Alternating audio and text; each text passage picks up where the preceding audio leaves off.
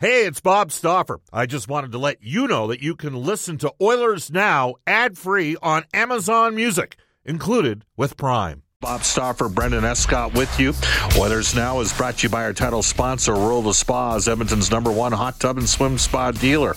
World of Spas is the ideal place to start your daily vacation.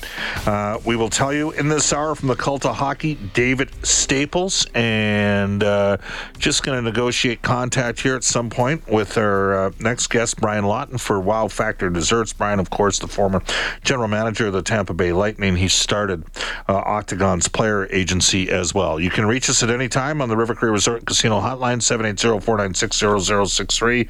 The River Cree Resort and Casino Excitement bet on it. And you can text us on the Ashley Fine Floors text line, 780-496-0063. Ashley Fine Floors, get the new floors you always wanted with Ashley Fine Floors, 143rd Street, 111th Avenue, open Monday to Saturday trying to get hold of you right now. Uh, there you go. trying to get hold, no, not golf, get hold of you right now. Uh, it's a beautiful thing when you do it on the fly here in the show. So, uh, yeah, we'll tell you. Um, guests on the show receive gift cards to Japanese Village. Edmonton's favorite teppanyaki steak restaurant. Book your celebration for the census today at jvedmonton.ca. And they got a brand new location in the city south side at uh, 3975 Calgary Trail. That's 3975 Calgary Trail. That is the new location for Don and his staff at Japanese Village. All right, uh, Brendan is working his magic right now as we speak. We got tons of texts that have come in on the Ashley Fine Floors text line. Bob, I think Dwayne Mandrusiak um, put a bunch of Eskimo stickers over the Stamps locker room back in that 93 Grey Cup. Bring back Dwayne. Again, you can text us at 780-496-0063. Bob, is it possible to generate a Venn diagram between offensive uh, P1 and defensive P1? Uh, might be difficult to hear. Bob, uh, it's a hard injury to come back from regarding Connor Brown. We've seen it before. Plus, Brown's gonna is is Connor Brown to be able to keep up with Connor McDavid on the line? What do you think from Matt S? It's a fair question. It's a fair question to ask uh, regarding uh, Connor Brown's. How how's he to be able to recover from the injury? Um, so we'll, we'll wait and see what happens. I think he's going to be okay. Uh, Bob, what's the plan for 3C and 4C if Bjugstad's not returning? Thanks, it comes to a sunny in Vancouver. Well, I think Ryan McLeod's probably going to get a three-year deal at about two million bucks, so he will be your 3C. I think it's unlikely that the Oilers will be able to afford getting uh, Nick Bjugstad signed, and I wonder whether or not they might go down the path of uh, of. Uh, I mean, they're going to have to look at a, at a 4C. Uh, in a perfect world, it's the right shot. I don't know if that player exists. I know in the past uh, we've talked about a guy like Luke Glendening. I think he moves on from the Dallas Stars. A little bit concerned about the foot speed. Uh, on uh, Luke Glendening at this stage in his career. Bob, sure we can move Nurse, Nugent Hopkins, and Yamamoto, but then we'd have Carlson and maybe Couture, then miss the playoffs. Come on, people. That comes to us from Gord Oil.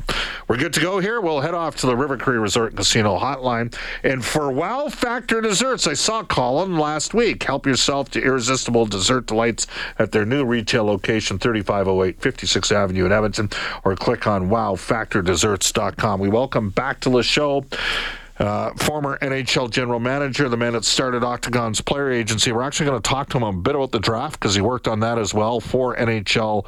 Um, network for a number of years. We welcome back to the show Brian Lawton. Hi, Brian. How you how you doing? I'm doing fantastic, Bob. How are you? Good. In your agency days, uh, how much? Maybe give the listeners uh, just to educate them. When were you? Uh, an agent from? Sort of give us the range of the years.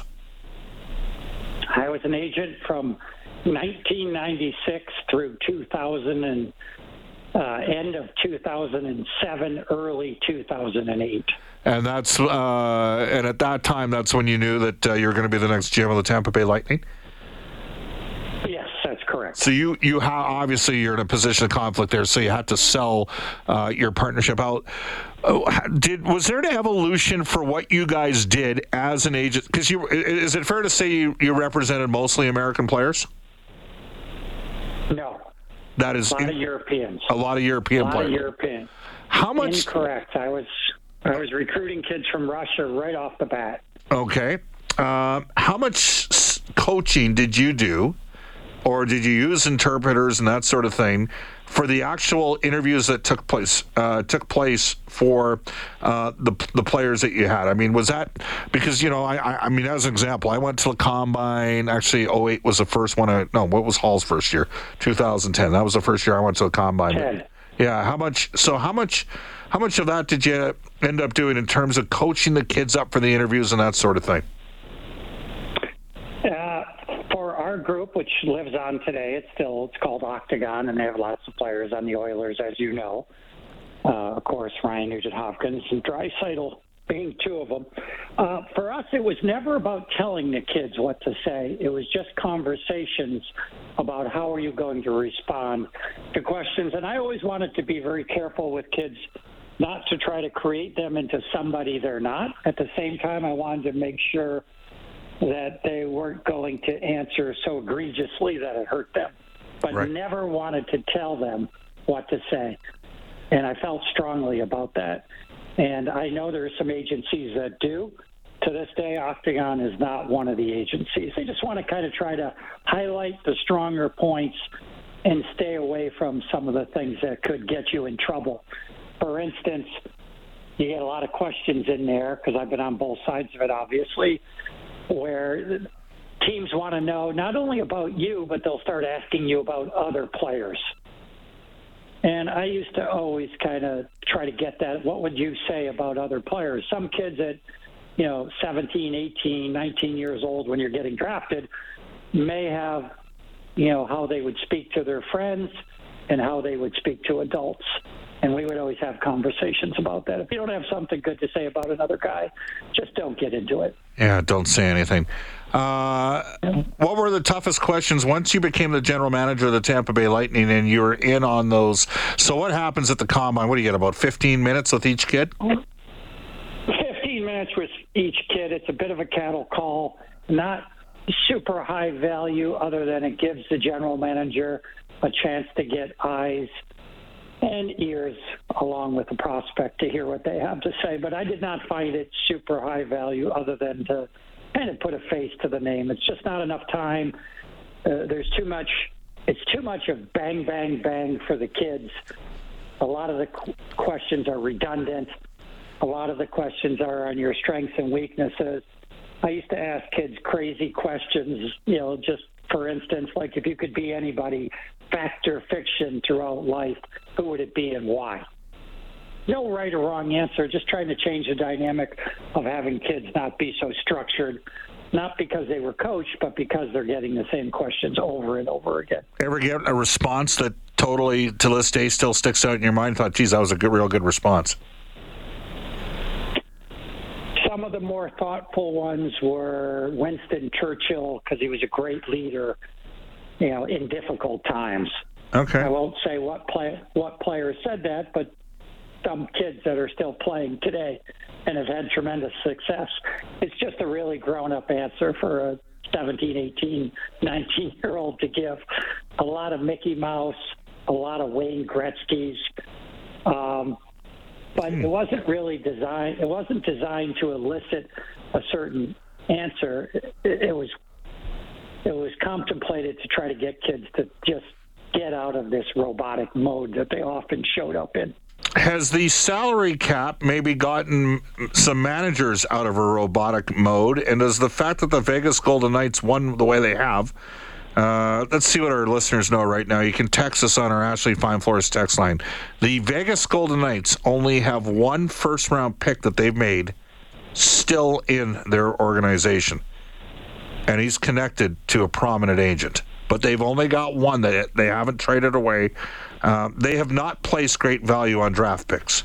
They just won the Stanley Cup with a super deep team. and they beat the Oilers in a close series. And the Oilers had the star power, but Vegas had pretty good players too.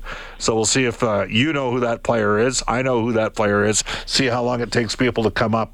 You can text us at 780-496-0063. Who's the only Vegas Golden Knight prospect that was a first round pick that's still in the organization? And he was a late first round pick. And the hint is his dad.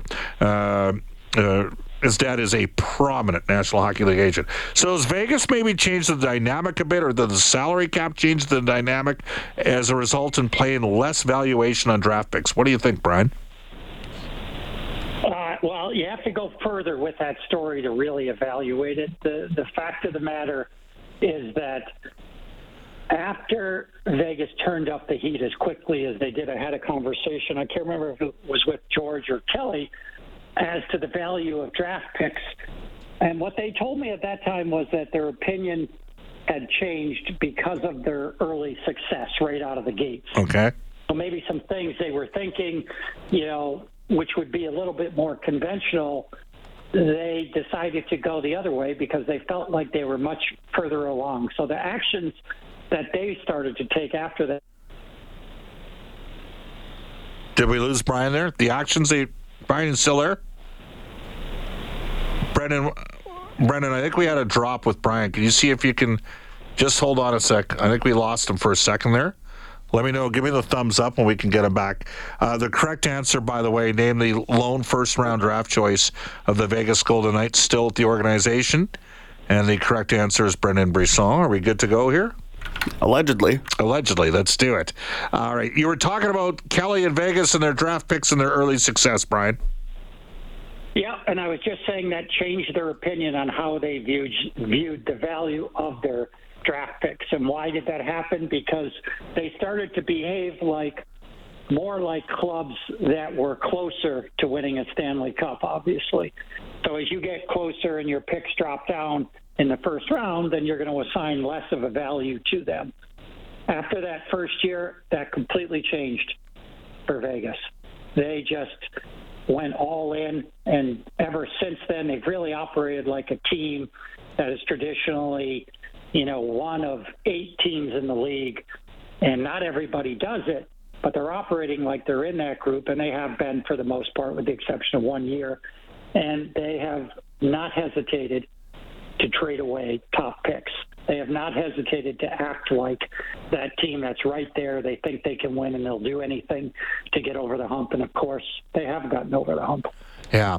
You said uh, just after the deadline, you thought the Oilers could have gone further. Now, they gave up a number one, a prior number one, Reid Schaefer, albeit a late number one, played through an injury, shoulder injury during the uh, Memorial Cup this year. So they gave up the 2023 number one, their 2022 number one, who was Reid Schaefer, 32nd overall pick, and Tyson Barrie in a deal to get Mattias Ekholm. And you thought Edmonton could have gone further down the path.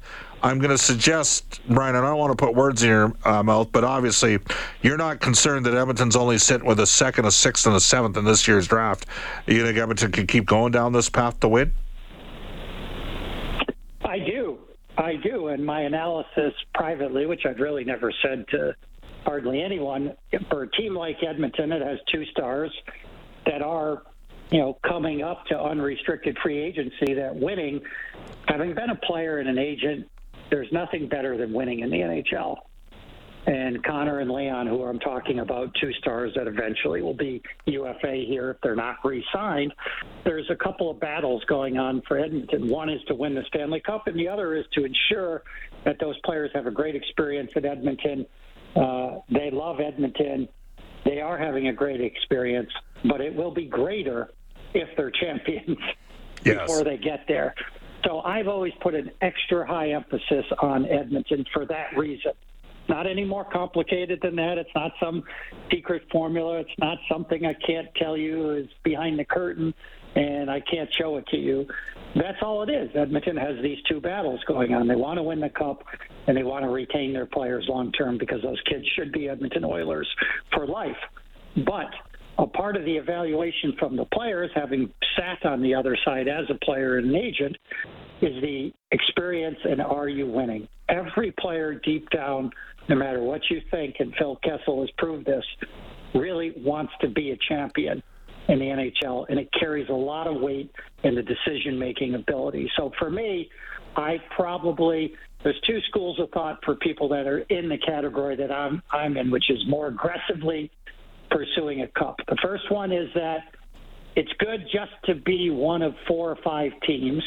I'll call this the Carolina philosophy because Tom Dundon is the first person to ever really say this. I just want to be in the top five teams year in and year out. And Tom yep. told me this years ago.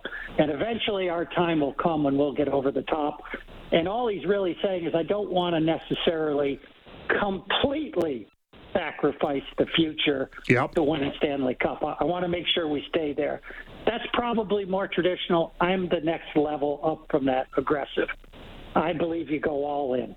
So when you asked me about Edmonton, and I looked at these two battles they had going on, and my overall beliefs, I believe that anything they could have done to put them over the top within reason is what they should do. But that's just my opinion. A lot of people are Tom Dundonish, and then you have other people that just aren't doing it, period. Everybody has their own opinions. That's what makes it different from one manager to the next in the National Hockey League. Everybody has their own beliefs. Do you think they'll trade? Speaking of Carolina, and you've got contacts. Do you think they'll trade Brett Pesce? A hundred percent. If they can make a deal that makes sense for them. What do they need? I do. For them, they're going to have to get back at least two solid assets. They'll probably want three, but they're going to have to get back two meaningful assets. What would that look like? What are two meaningful assets? Well, first round pick, and then another piece that they believe can contribute yeah. to that philosophy of we're not going to sell out the future, you know, completely. We want to hang tough. If they get rid of Brett Pesce, they've got to replace that to live up to their organizational philosophy. Yeah, it's interesting. Um, that's that's going to be a because you know he would obviously upgrade the Oilers' defense, but he'd only be here for a year. I'm led to believe that you know he's kind of an East Coast guy, might want to stay in the East Coast of the U.S., which is not to preclude Carolina from re-signing him, but I mean, I'm with you. I mean, I it would not surprise me in the least if uh, if he gets traded. I'll ask the question a different way. If the Oilers substituted Pesce for Cody Ceci, how much of an upgrade would that be for Edmonton? Enough where they possibly could have won the Stanley Cup this year. It's a difference maker for them. It's another level up. Anybody that you can upgrade in your top four, particularly a guy like Brett Pesce, who, in my opinion, is a full step up. Okay is a difference maker for your team. So you'd only, I'm operating under the context that I think you'd only get him for a year. Okay, I'm being pragmatic here. Like, you can, they got the Oilers have to re-sign Bouchard. He's probably getting bridged, Brian, for you. It's the only way they're going to fit him in. And then he's going to get paid. And oh, by the way, he is going to get paid because he's going to be on the Oilers power play. And that power play ain't going away, Brian. You know what I'm saying? No. Uh, no, it isn't. And Evan did an amazing job. And he's either going to get a bridge deal or be sitting out until something breaks. But there really is no other choice for Edmonton. I don't know how they would fit him in long term. I can't say that they couldn't do that, but the but the cap gymnastics they'd have to go through to do that make it prohibitive. Brian, you you know you you worked for the NHL Network for a number of years. You were the GM in Tampa. You have a relationship with Gary and Bill. Is it possible uh, today? There's a report the cap only one million. Is it possible it goes beyond that? That it goes to you know ends up maybe, maybe the league throws the new head of the NHL uh, Players Association a little bone here and goes up another million. As of three days ago, after speaking with some very high ranking officials at the NHLPA, I had it as not possible. Wow. I spoke to a G- I had a, I spoke to a GM today that was asking me about that as well as the draft. um, but yes, I, I don't I don't see it as possible from that conversation. That could change on a dime, but from the most current, latest information, no, I do not see that happening. Okay, uh, a week from today is the draft. Uh, we're also going to talk about free agency some more uh, next week. Brian, thank you for joining us. My pleasure, Bob. That is Brian Lawton for our friends at Wow Factor Desserts. Help yourself to irresistible dessert delights at their new retail location, 3508 56th Avenue in Edmonton, or click wowfactordesserts.com. Uh, the NHL has announced who's going into the Hall of Fame. We'll tell you who that is in about uh, two minutes' time here in Oilers Now. All right, here are the newest members of the Hockey Hall of Fame, the 2023 class. We got Henrik Lundqvist. Tom Barrasso, former Calgary Flame Mike Vernon, Pierre Turgeon, and Caroline Ouellette. Those are the players. The builders, general manager Pierre Lacroix, and uh, briefly the Oilers' interim head coach and a guy who uh, came out of the Sherwood Park chain, Ken Hitchcock. He goes in as a builder as well. Coach Ken Hitchcock will join us tomorrow at 12:15. Yes, Brendan, it happens that quickly. he gave me the eye, like, whoa, uh, that happened. Yeah, so Ken will join us on tomorrow's edition of Oilers Now. We look forward to having Hitch on the show. Uncle Milt from Brentridge Ford will tell you that advertising on Oilers Now works. The phone's been ringing. They are still in need of quality used vehicles. They're prepared to pay top dollar for trade ins and outright purchases. Remember, there's a reason why Brentridge Ford is a 12 time President's Award winner for customer satisfaction. If you want fair treatment during every aspect of your vehicle purchase and ownership, reach out to Johnny, Rich, Uncle Milt, and the gang at Brentridge Ford, 780 352 6048. Cars cost less in Wetaskiwin. Your chest. You could beat the world, you could beat the war. You could talk the guy, go banging on his door.